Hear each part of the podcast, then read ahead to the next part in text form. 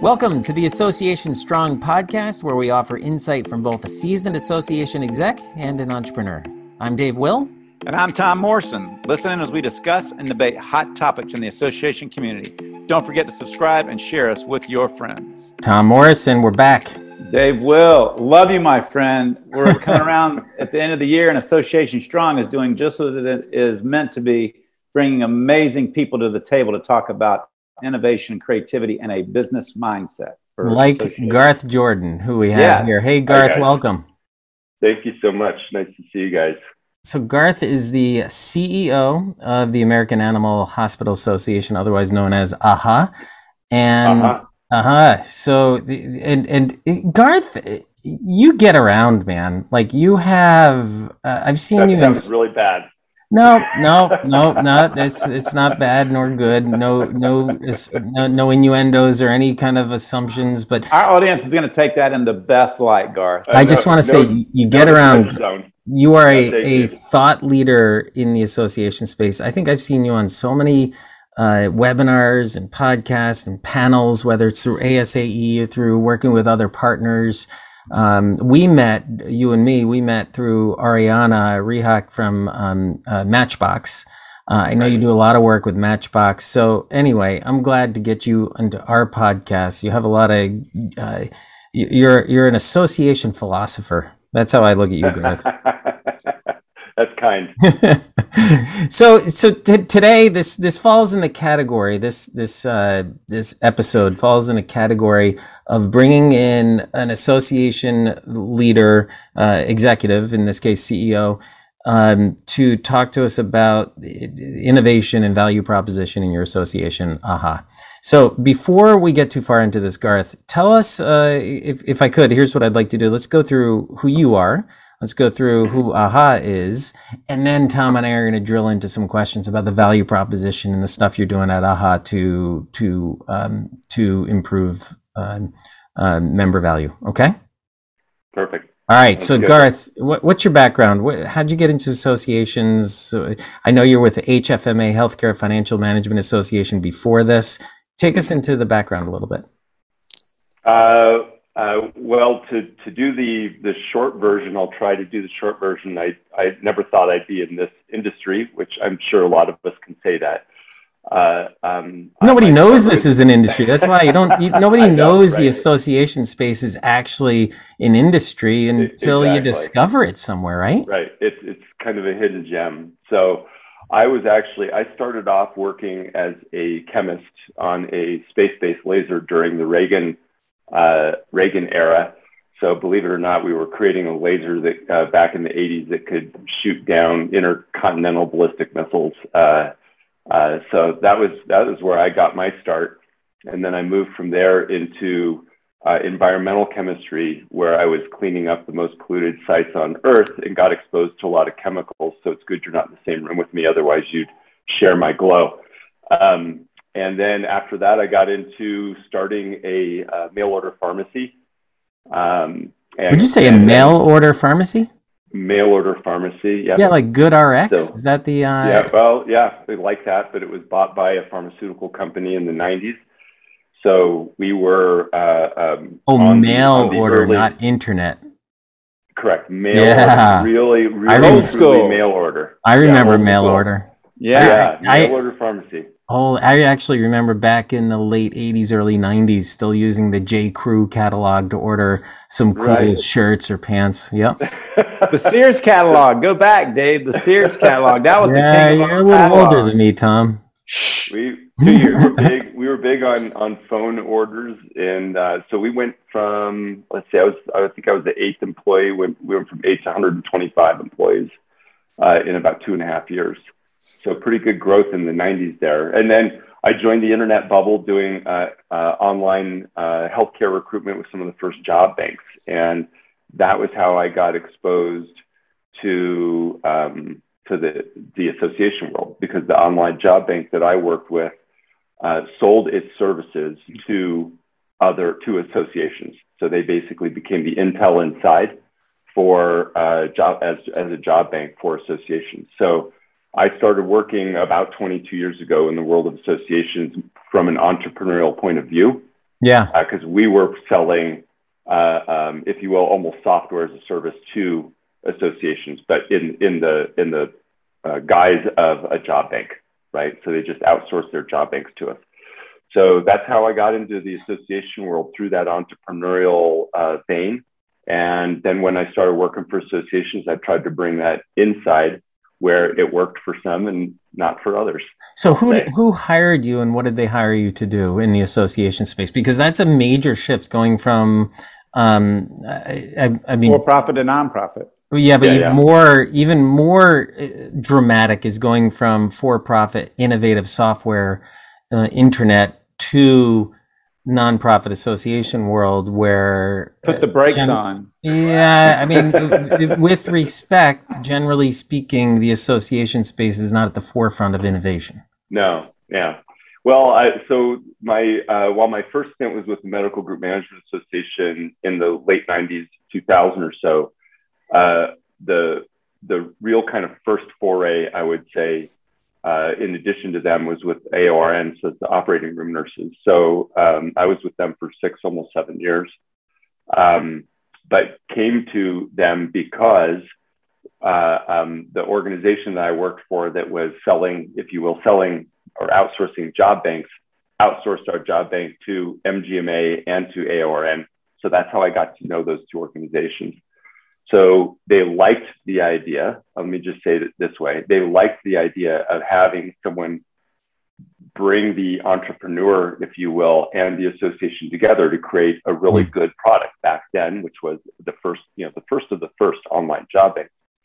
They liked that idea, but then when you go in as an entrepreneur and you try to work within that those uh, particular cultures, uh, frankly, it was a bit like butting heads more than anything. They, there just was not the internal readiness of either MGMA at the time. I can't speak for them now, but uh, um, or AORN at the time. Again, I can't speak for them now. There just wasn't that readiness for that type of spirit and that type of uh, working innovatively, quickly. You know, uh, uh, you know, learning by doing all those good things that uh, that we want to do to to bring a good product to market faster and with less risk. So the American Animal Hospital Association, talk to me now a little bit about their background. It's, it's an old trade association, right? Been around a long time. Uh, in the 80, give or take, year uh, um, range. Yep. So we were started back in, I think it was in the 1930s. So uh, um, we were started uh, and re- literally for you know many decades now, our primary uh, um, mode of business has been accrediting veterinary practices. So you could call it a trade association. We're a little bit of a blend, Dave. So we accredit uh, um, practices in North America, US and Canada, and we have about 15% market penetration. So of the 30,000 or so out there, we uh, in North America, we accredit 4,500. Um, and it is a uh, it is a somewhat uh, grueling process to become accredited. It's I don't want to say we can we could make it simpler, uh, but we don't necessarily want to make it easy to be accredited. Um, but uh, our that's been our core business for you know a large chunk of our existence is just that accreditation process. In the last 20 years once a practice is accredited during the, the three-year time frame between uh, points of accreditation you're accredited every three years you do get access to then kind of individual member benefits. So people who work for the practice get access to content online learning and those types of things that are kind of the traditional uh, you know feature set of your your average everyday professional association. So 4,500 animal hospitals are currently accredited through AHA. What's the market share of that? I mean, how many animal hospitals are there in, in the Americas? 30,000 30, about, okay. give or take. So we're at about 15% market share.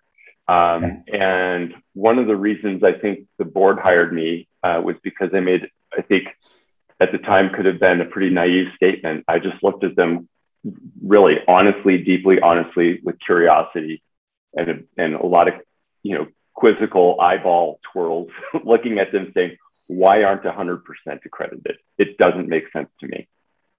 What's the answer? Why, why do you think? Yeah, what was the answer? So that's where I think this conversation is going to take an interesting turn.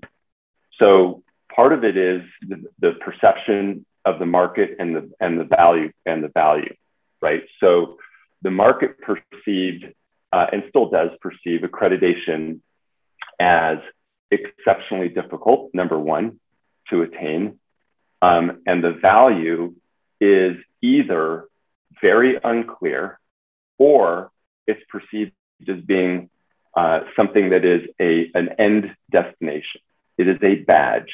We earn this badge that says we are in the top 15%, for example. We are accredited, we are better than all of those practices around us who don't have this badge. And then the question becomes well, what's the value of the badge? Okay. And what our what practices would like to see is that the badge has value in the eyes of the consumer. So, Dave, if you have um, um, an animal, a, a, a pet in your house, the idea is that you, as the consumer, would go seek an accredited practice before you would seek a non accredited practice. Right. That said, we are not a consumer organization. We do not have uh, you know AARP money where we are we are marketing ourselves to the consumer to say look for the badge. Don't get me started on AARP, by the way. I think I have vented in this podcast about them. Yeah, they, they, they, they're trying to, to, push back some certain things, Garth. I listen oh. for the people listening to this. I've got a AARP like uh, my card here in my hand along with a piece of paper. You know why it's here, Garth? Because I have it on my list of things to do to call them up and cancel my membership and tell them to go. remove all of my data. I do not need any more reminders about my age. I do there not need go. any more pamphlets coming in the mail with a picture of an old man and an old woman spinning each other around in a field enjoying retirement. But Dave, you get so not... many good discounts, man. Come on. Right. Do I though? Discount, do I? Discount is where it's at. Right? You know, AAA like, will give me the same discounts and they don't make me feel old. Yeah, there you All go. right. Anyway, sorry. Okay. That's why I joined, about AARP. That, so, that's why that's why I joined the Young Millennial Association. There you go. but you so don't. We, never right? I can't even go there. The benefit is you feel young, right? That's right, right, right. It's not a feature. It's not a discount. It's not a magazine. It's the feeling, it's a right? state so, of mind, man. You're so right. I need to join that, Tom. Sign me up. I'll get. I'll be your. I'll be a reference. You can get a little bonus for bringing me in. Hey Garth, so I love that philosophy about, and it's immediately it's the thing I thought of is like as a dog owner, I've got three dogs. I have never once, when we're picking a veterinarian, we pick it based on location and general reputation among our friends, and and is it clean? You, you, know, like those right. are the things I care about. Yeah, yeah. And, now, and uh, I, I, will tell you, if you spent the time and you kn- knew the difference, whether you saw the badge on the door or not, because they typically have the badge, the AAHA yeah. Uh, badge on the door, you might walk into one versus another without looking at the badge. You totally. would notice right. the difference. You will notice the difference between an accredited practice and non-accredited. But we're not a consumer organization. We tried years ago, and what happened? Because that seems like a logical approach to me to like no. start educating people like me, so that no. we go to them and say, "Look, we're not doing it unless you're accredited." Yeah, Tom made the money signal. You know, the shik shik shik shik, shelling out the Benjamins. Man, it's yeah. too many Benjamins. We it's a sucking sound we can't drive consumer sentiment about that. Now, what we did though, and so this is where I see a, a, a big difference and a tipping point in not only in our value, uh, the way we think about our value, but then our approach down the, down the road. We started asking just our members, what is what, what is the value? We're not talking about features of membership like magazines and all that kind of junk, like the the product proliferation in the association world makes me ab- makes my stomach churn. It is it is over the top. We, we create too much stuff and we think that's where the value lies. Yeah, when yeah, I couldn't agree more. Our members, we start talking to our members. What we learn, and you have to listen not to the words, but to the emotion, to the feelings, to the sentiment. What we learn when we talk to members and non-members about what they think the value is and what they want out of the out of accreditation. They like the badge. So I'm not saying the badge goes away. The, you know, this badge makes us special. I'm not going to, we're not going to take the badge away. In fact, we can actually enhance that a little bit through things like digital credentials and all that kind of stuff, which we don't do today. but I'm not. That's not what I'm here to talk about. What we what we learned when we listened very carefully, and it's going to sound simple, but it's only simple because we went through the process of listening through a design thinking process. What we found was the process of accreditation. They like the process, not the end destination. They like the journey. Why do they like the journey? Because the journey makes their team better. Mm. So when you think about upstream, their team is better, their clinical outcomes are better because their team is better, and their financial results are better because their clinical outcomes are better. Because people like you, Dave, say, you should go to this veterinarian because they take care of my dog. They're good, they're clean, the outcomes are great, etc. Well, how does it how does the practice get there? You got to go upstream and create a great team. Our value proposition is in the process of changing from being a badge of honor to being a process of team development. That is a huge, huge shift, right? And once we learned that value, I'll tell you this 91% of our members tell us that the process of accreditation creates a better team. 91%. That is an overwhelming majority. Uh, maybe 95% like the badge, but not, but, but 91% like the process. So what we're doing with that information is we're saying our process now is where we need to invest our money. We don't need to invest it in a new magazine. We don't right. need to invest it in you know, a, another shiny object that says that adds to the benefit. We don't need to invest it in discounts, Tom. I know I, you and I share the disdain for discounts. I'm sure. Right. I can I could just sense it. Right. So what we're doing is we're saying people care so much about this process. We need to build the process with intent, and that intent is to build a better team. We already have a process that builds a better team. Now, now we've got to actually we can make it an intentional thing right? So, for example, and this is the best example I have, instead of doing accreditation one on one, which has been what we've been doing for 80 years, and I think this is what we talked about, Dave, at Digital mm-hmm. Now. We do accreditation one on one. Practice raises its hand, says we want to be accredited. We send a practice consultant in. It, they help them, and in three to six months, they, they typically become accredited, about 75, 80% pass the process what we've said now is, is, is people care so much about the process. And what we learned is they love our community. So now we're slowly turning our accreditation process from a one to one to a one to many process, meaning we're going to do it in a cohort. so 10 practices independently owned will start on January 1 and they'll they'll be taken through the process of accreditation almost like it's a curriculum. Mm-hmm. Now they have higher chance of success because they're working with people like them, not just us as the leader. They have a new community that they're building that they can learn from and that extends past the point of when they earn the badge. And we are, we are building a process of accreditation that is about discussion and learning and improvement and the journey of that learning process, not just here's a checklist of 900 standards, go figure out on your own how to how to you know make the checklist work. Well, what's exciting about that, Garth, is you've not created a you've gone from creating a one and done element where the learning's over, the accreditation's got, and now in six months, someone may say, "What are we getting in value from AAHA?" Right. You created exactly. a, you created a connection that has longevity to it. But you said a couple things that I think are so important for people listening in to hear. So in 2017, in our uh, spring meeting in Bermuda, a guy named by the name of Dan Heath, he wrote a great book about change. He's one of these great. These, he's a guy that people pay 40 grand to come in and speak. It's amazing. Upstream. And, uh, huh? Upstream, right? Is that the uh, book no, you're referencing? No, I can't. I can't remember the exact book. But but but he, him, and his brother tag team. They're twins, and they tag team and speak. They they go into Fortune 500 companies and help them develop change. But in his program, he said what you just said, which is so crucial. He said, knowledge, he had one slide that said, knowledge is power, but feeling is the fuel. Find the fuel, mm-hmm. and your value will exponentially grow.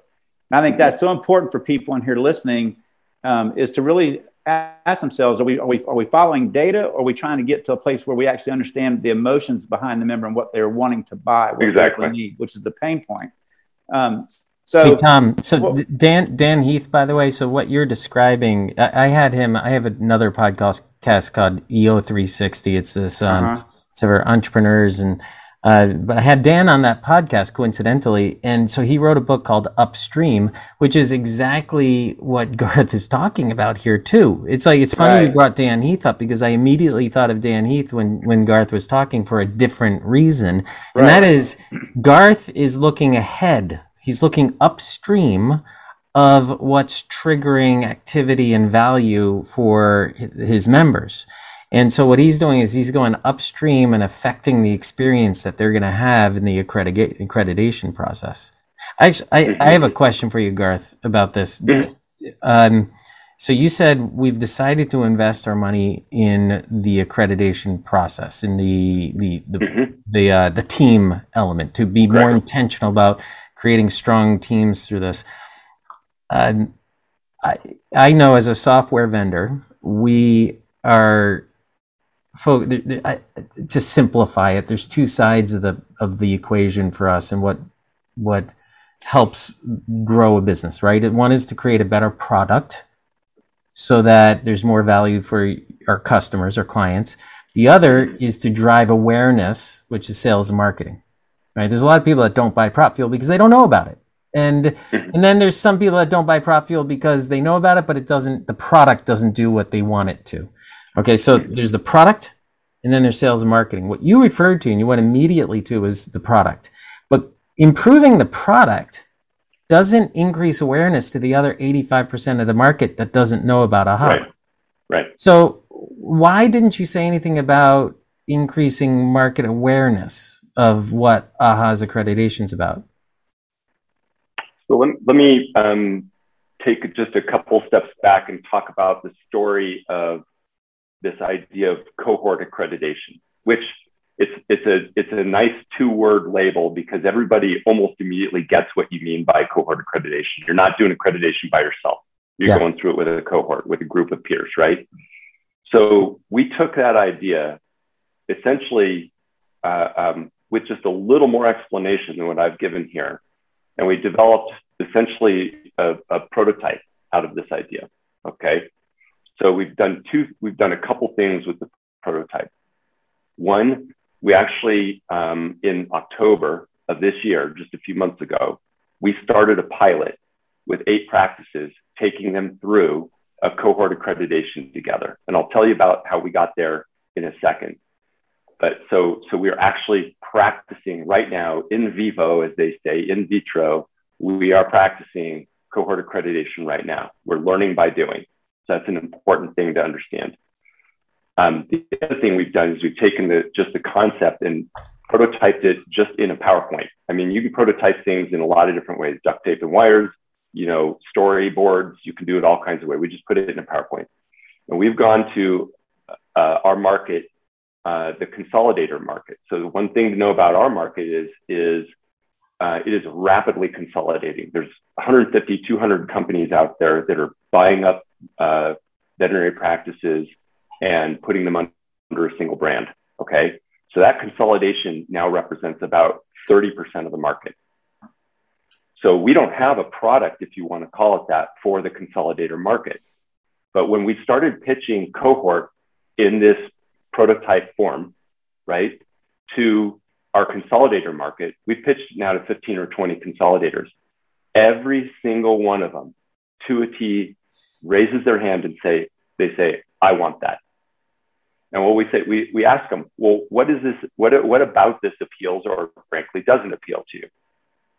But when what they say appeals to them are, they don't say, hey, um, I can do 10 at once at a discount. They don't say, hey, I can do a discounted accreditation. That is the furthest thing from their mind. What they say is, is I can take 10 of the practices that I have recently or you know in my past that I've purchased and brought under this brand I can take 10 of those practices, put them through this process, build a team, a better team at each individual practice, and build a community among the practices under my brand. I don't have a way to do that today. They don't have a way. So I buy two practices in Alabama, two in Mississippi, two in Florida, two in Georgia, et cetera. I don't have a way of connecting them. They don't do that today. So this process of accreditation gives them not only a goal to shoot for, but an ongoing way to bring their practices together to learn from each other about, you know, how do you deal with standards around surgical suite, you know, because all of our practices were built with different blueprints in mind, right? That kind of thing. So what we are learning, so let me go back now to the to the pilot that we're currently running with eight independent practices. We sent an email uh, when we had this idea of this pilot. We sent an email to 350 practices that know AHA but are not accredited. And we asked those 350 practices, we said, we, we literally, we wrote one paragraph to those 350 that said, here's our idea, cohort accreditation. This is what it is. Do you want to be in the pilot? Now, you guys know that with a marketing email, if you get 2% response rate, you're, you're feeling pretty good about yourself. 5% is like, is like a big swinging deal, right? We got out of 350, we got 82 practices raising their hands, saying, committing to being in the pilot in one email. So then we invited them to a webinar about it. And we said, well, we, we can't do, you know, eight or nine or 10 cohorts at once. So we're going to choose one, you know, and we'll line you up and we'll, we'll start with, you know, a group of eight to 10. So we already have a built-in list of 80 practices, number one, independent that want to do cohort. And we've pitched our prototype to now 15 to 20 consolidators. We just pitched one last night, Dave.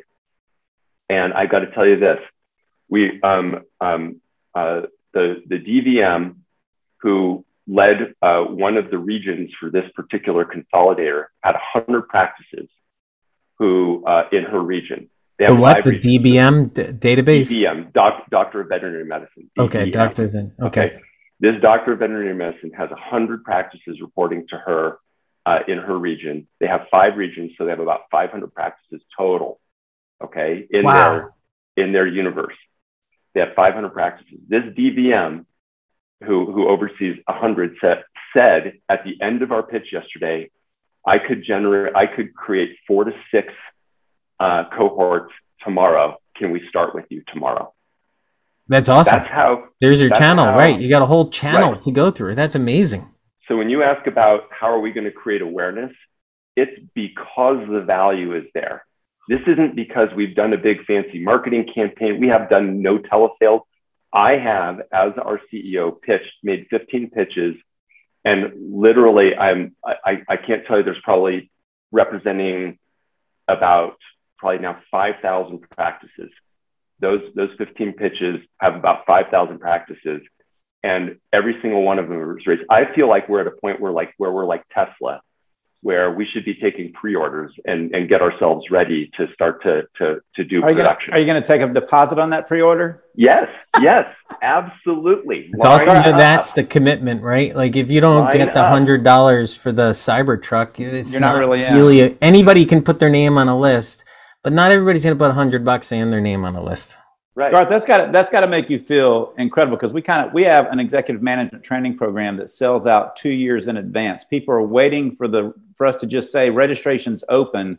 We used to open it up a year in advance. Now we open it up two years in advance, and it sells out within about three or four months. And so to have something like that, that you don't really need marketing. We don't even print brochures. It just organically someone hears this open and bam, that's got to make you feel. This that's not organic, man. He's working his ass off to get these consolidators into these pitches. I mean, to do these pitches, he, and and what he's doing is he's selling to whales. So this this one consolidated practice person that has 500 practices.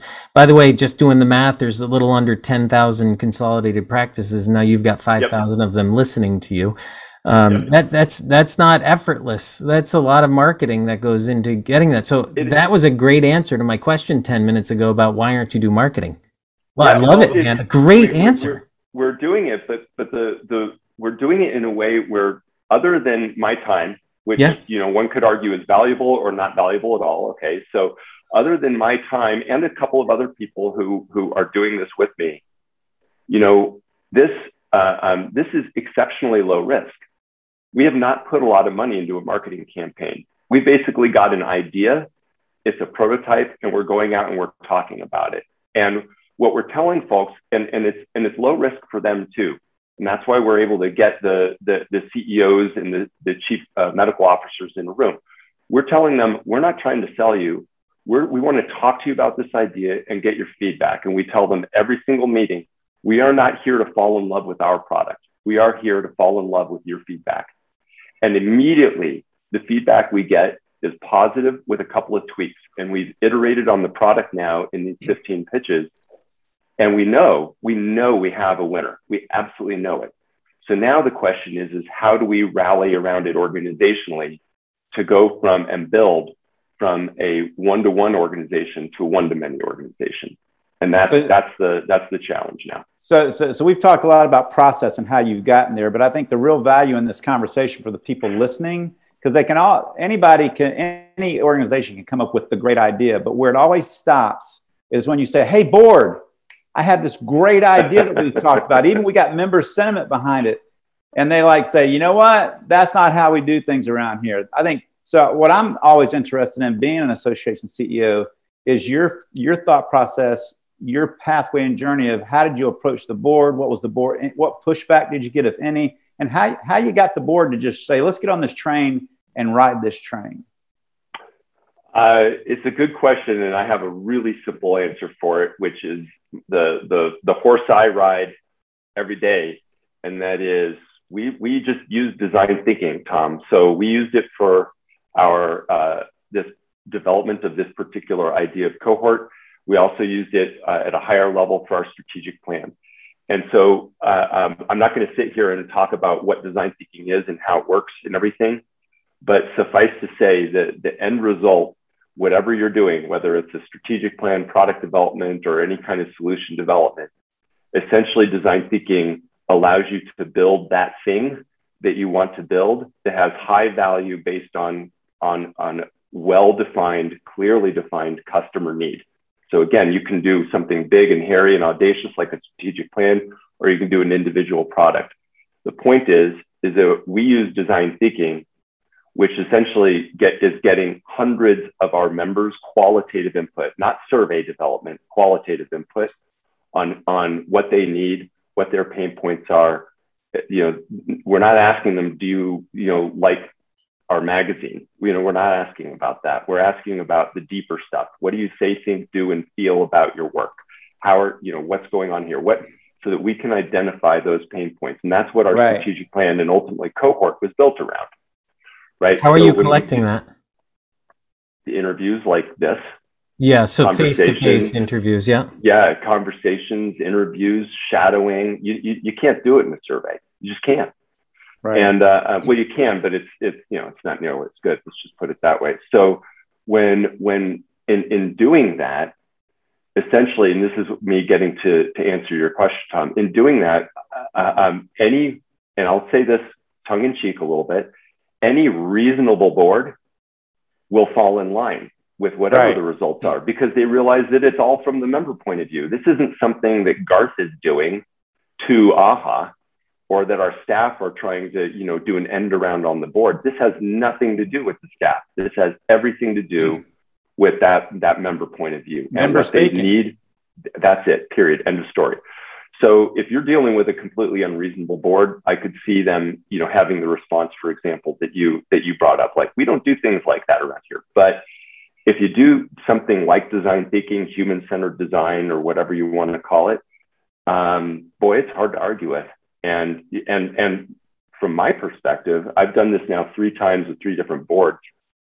The board actually just gets excited about it. Right. They're, they're not, they're like, they're, they try to be out ahead of it now. Yeah. And they're, they're just aching for the ideas, these ideas now to come to fruition. Right. And I'm like, well, it's going to take us a couple years to do it well. so now I've got to temper the enthusiasm versus trying to bring them along. And I'd rather mm. have the tempering than than the uh, uh, than the bringing along challenge any day. You know, I think I think I think that what you're saying though about getting getting the grassroots information up, because what I've learned in 25 years of association management, doing a lot of strategic planning with, with groups as well as our association, is typically your a board of directors are from the top one third of the membership. Why? Because they can afford to be there. The mm-hmm. bottom half and bottom third are generally not involved in the board at level. Some just are intimidated by being around the big guys, but a lot of them just don't have the money to travel and be a part of it unless the association's footing the bill. So the, the top third makes decisions in their businesses because typically they're some of the more successful ones. They make decisions very differently than the people in the bottom third. But in order to get the bottom third and all that input, I love how you're saying you go out and you ask them and get that information. And once you yeah. present it, like you said, to a board, you can't argue that 63% of the members said that this is a huge issue and you can't ignore that. And, and I will tell you, once, once I talked to tw- myself to 25, 30 members, um, I, I was hearing the same themes once I got to 35, 40, 45, 50. So it, it was an invaluable uh, set of time spent uh, on my own. And then we have practice consultants who, you know, work with practices and members every day. And so you just solicit their feedback because they're they're talking to members on the on the front line every day. Right. It's not it's not rocket science. You can go hire a market research firm to do this qualitative type of research, and it'll cost you about mm, probably on the very high, high, high end, two hundred dollars per interview. And once you get to 30 interviews, you don't need any more. So what's that? Uh, six grand, you know, and then write a report on it. That's 10, and then use that and distill that into your, you know, understanding your where your true value needs to to head. This is this is invaluable stuff that just does not cost a lot of money. It costs time. That's Gareth, we're going to do the same thing on our end over here at PropFuel. We're going to um, you know, we're five years into this and we yeah. realized we have so much that we don't know about why people are using our platform. So we're going to do exactly the same thing that you just did with your 50 or so members that you've talked to out of your 4,500 members. You talked to, you know, almost 10% of them and or is that 1% i guess that's 1%, 1%. oh my gosh but regardless it's you started to hear the same themes right so you, you right. to a certain degree you understand the, the themes of what's going on and what people want what did you discover in terms of so i, I heard a um, an entrepreneur talk recently about uh, some organizations fall in love with their solution and some organizations fall in love with the problem, right? And the goal is not to fall in love with the solution because then you find yourself selling your solution. The goal is to fall in love with the problem that you're solving so that you can continue to innovate around solving it. So, what is, I, I mean, I know your solution. I'm in love with your mm-hmm. solution, but what's the problem that you're solving? Well, uh, it's a good question. So, w- with uh, I'm going to come at it from two different directions in the short time we have left. So in, in doing design thinking for with our strategic plan, we we will end up replacing the mission and vision statement that are way too long and not very memorable with eight words. And those eight words are simplify the journey towards excellence for veterinary practices. Those are our eight words. That's our North Star, our just cause, our mantra, our purpose, call it what you want to call it. Those eight words are easy to remember for everybody, right? So, so in essence, that's the challenge we're trying to solve is the journey to be an excellent practice is rife with potholes and difficulties, and our job is to simplify it. So if I was to whittle it down to one word, it's simplify. If I was whittle it down to two words or three words, it would be simplify the journey.